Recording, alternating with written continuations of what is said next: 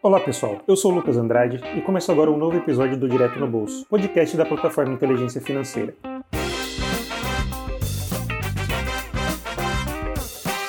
Antes de entrar no assunto que mexe com o seu dinheiro, eu queria dar um recado, que é convidar você para acessar a inteligência financeira e ter informação de qualidade sobre tudo que rola no cenário econômico e no mercado financeiro. Anota aí www.inteligenciafinanceira.com.br. Você pode seguir a gente nas redes sociais também.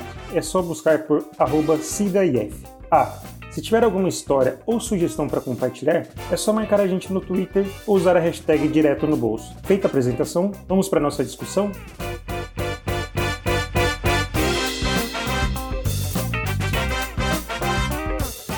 Eu não sei você, mas eu particularmente fico um pouco mais sentimental em dezembro. Esse lado emotivo tem a ver com as confraternizações de fim de ano, de celebrar com os amigos e colegas de trabalho que passou, de estar perto dos familiares e relembrar histórias e momentos marcantes. O problema é que esse coração mole pode ser a brecha para a gente abrir a carteira como se não houvesse amanhã. Uma compra por impulso aqui, outro gasto sem pensar ali e, quando vamos ver, o orçamento está estourado. Como a conta de uma gastança descontrolada sempre vem, eu conversei com dois especialistas para saber o que fazer para não arruinar as finanças por meses e de repente até cair em uma dívida. A Cintia Sena, terapeuta financeira e mestre em educação financeira, conta um pouco sobre qual é a maior tentação nessa época do ano, que leva a gente a gastar sem pensar. Para incentivar ainda, temos o 13 terceiro salário, ou seja, temos uma falsa percepção de que temos mais dinheiro e por ter mais dinheiro, estamos possibilitados de gastar mais sem fazer aquele trabalho de pesquisa, de comparação e de fato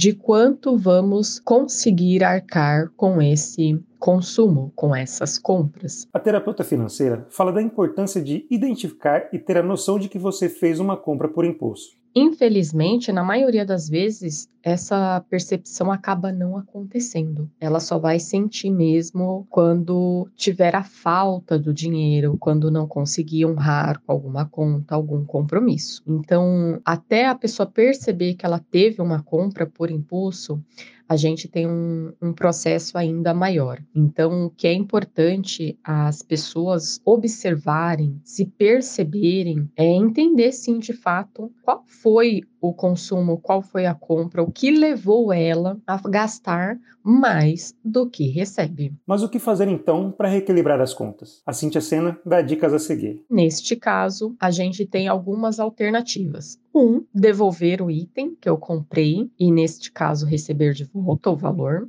Dois, se esse item não for importante, dependendo até vendê-lo, buscar uma nova renda. Três, eu vou ter que olhar dentro do meu orçamento e ver quais são os itens que eu vou ter que diminuir, reduzir e até eliminar para conseguir manter e organizar esse meu orçamento de uma forma que eu não fique inadimplente. Eu conversei também com o Marco Afonso, diretor da plataforma Bom para Crédito de gestão de patrimônio. O Marco dá mais sugestões do que fazer para minimizar os danos de um gasto impensado. A principal dica aqui é compre o que cabe no seu bolso. Evite rolar o cartão de crédito ou ficar no vermelho no cheque especial. Se você estava planejando, por exemplo, um presente de 150 reais, mas isso vai causar falta de 50 reais no orçamento, compra algo de 100 reais. Outras ações simples, como ao invés de pedir a ceia, por exemplo, num restaurante, faça em casa. Cada familiar pode levar um prato, por exemplo. O executivo da Bom para Crédito destaca que o momento da economia, de inflação alta e juros em elevação, não é favorável. Por isso, ele reforça o toque de não gastar mais do que o orçamento aguenta.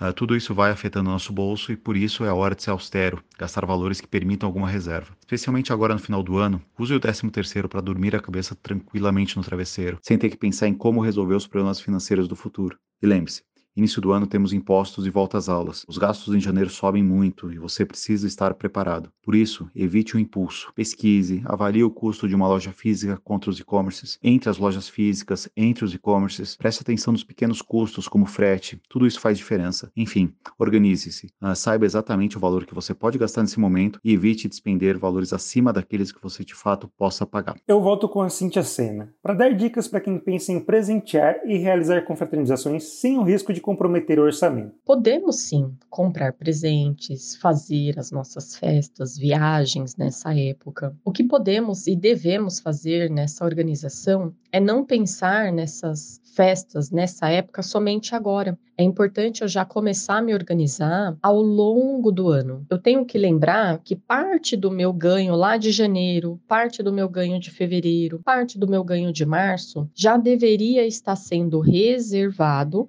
para esses momentos, para essa época. E com isso, separando todos os meses aquilo que eu vou precisar somente lá no final do ano, eu não vou ter qualquer preocupação. Se você acha que está atrasado para colocar as recomendações em prática neste ano, a Mestre em Educação Financeira deixa mais sugestões para você se organizar melhor daqui para frente. A primeira orientação aqui que a gente pode trazer é de economizar parte daquilo que a gente ganha, é reservar já fazendo um orçamento anual e não apenas fazer um orçamento daquilo que já aconteceu, mas eu já projetar o que eu quero, como quero, quando quero e quanto eu vou precisar para cada um desses itens. É isso. Espero que as informações tenham te ajudado. Se você precisar de mais dicas de finanças pessoais e orçamento doméstico, eu reforço o convite para você acessar www.inteligenciafinanceira.com.br. O podcast Direto no Bolso tem reportagem e roteiro feitos por mim, Lucas Andrade. A produção executiva é do Paulo Castro, com a edição e finalização do Vinícius de Souza e a coordenação da Marcela Sevilha. Eu fico por aqui. Obrigado pela atenção e até o próximo episódio.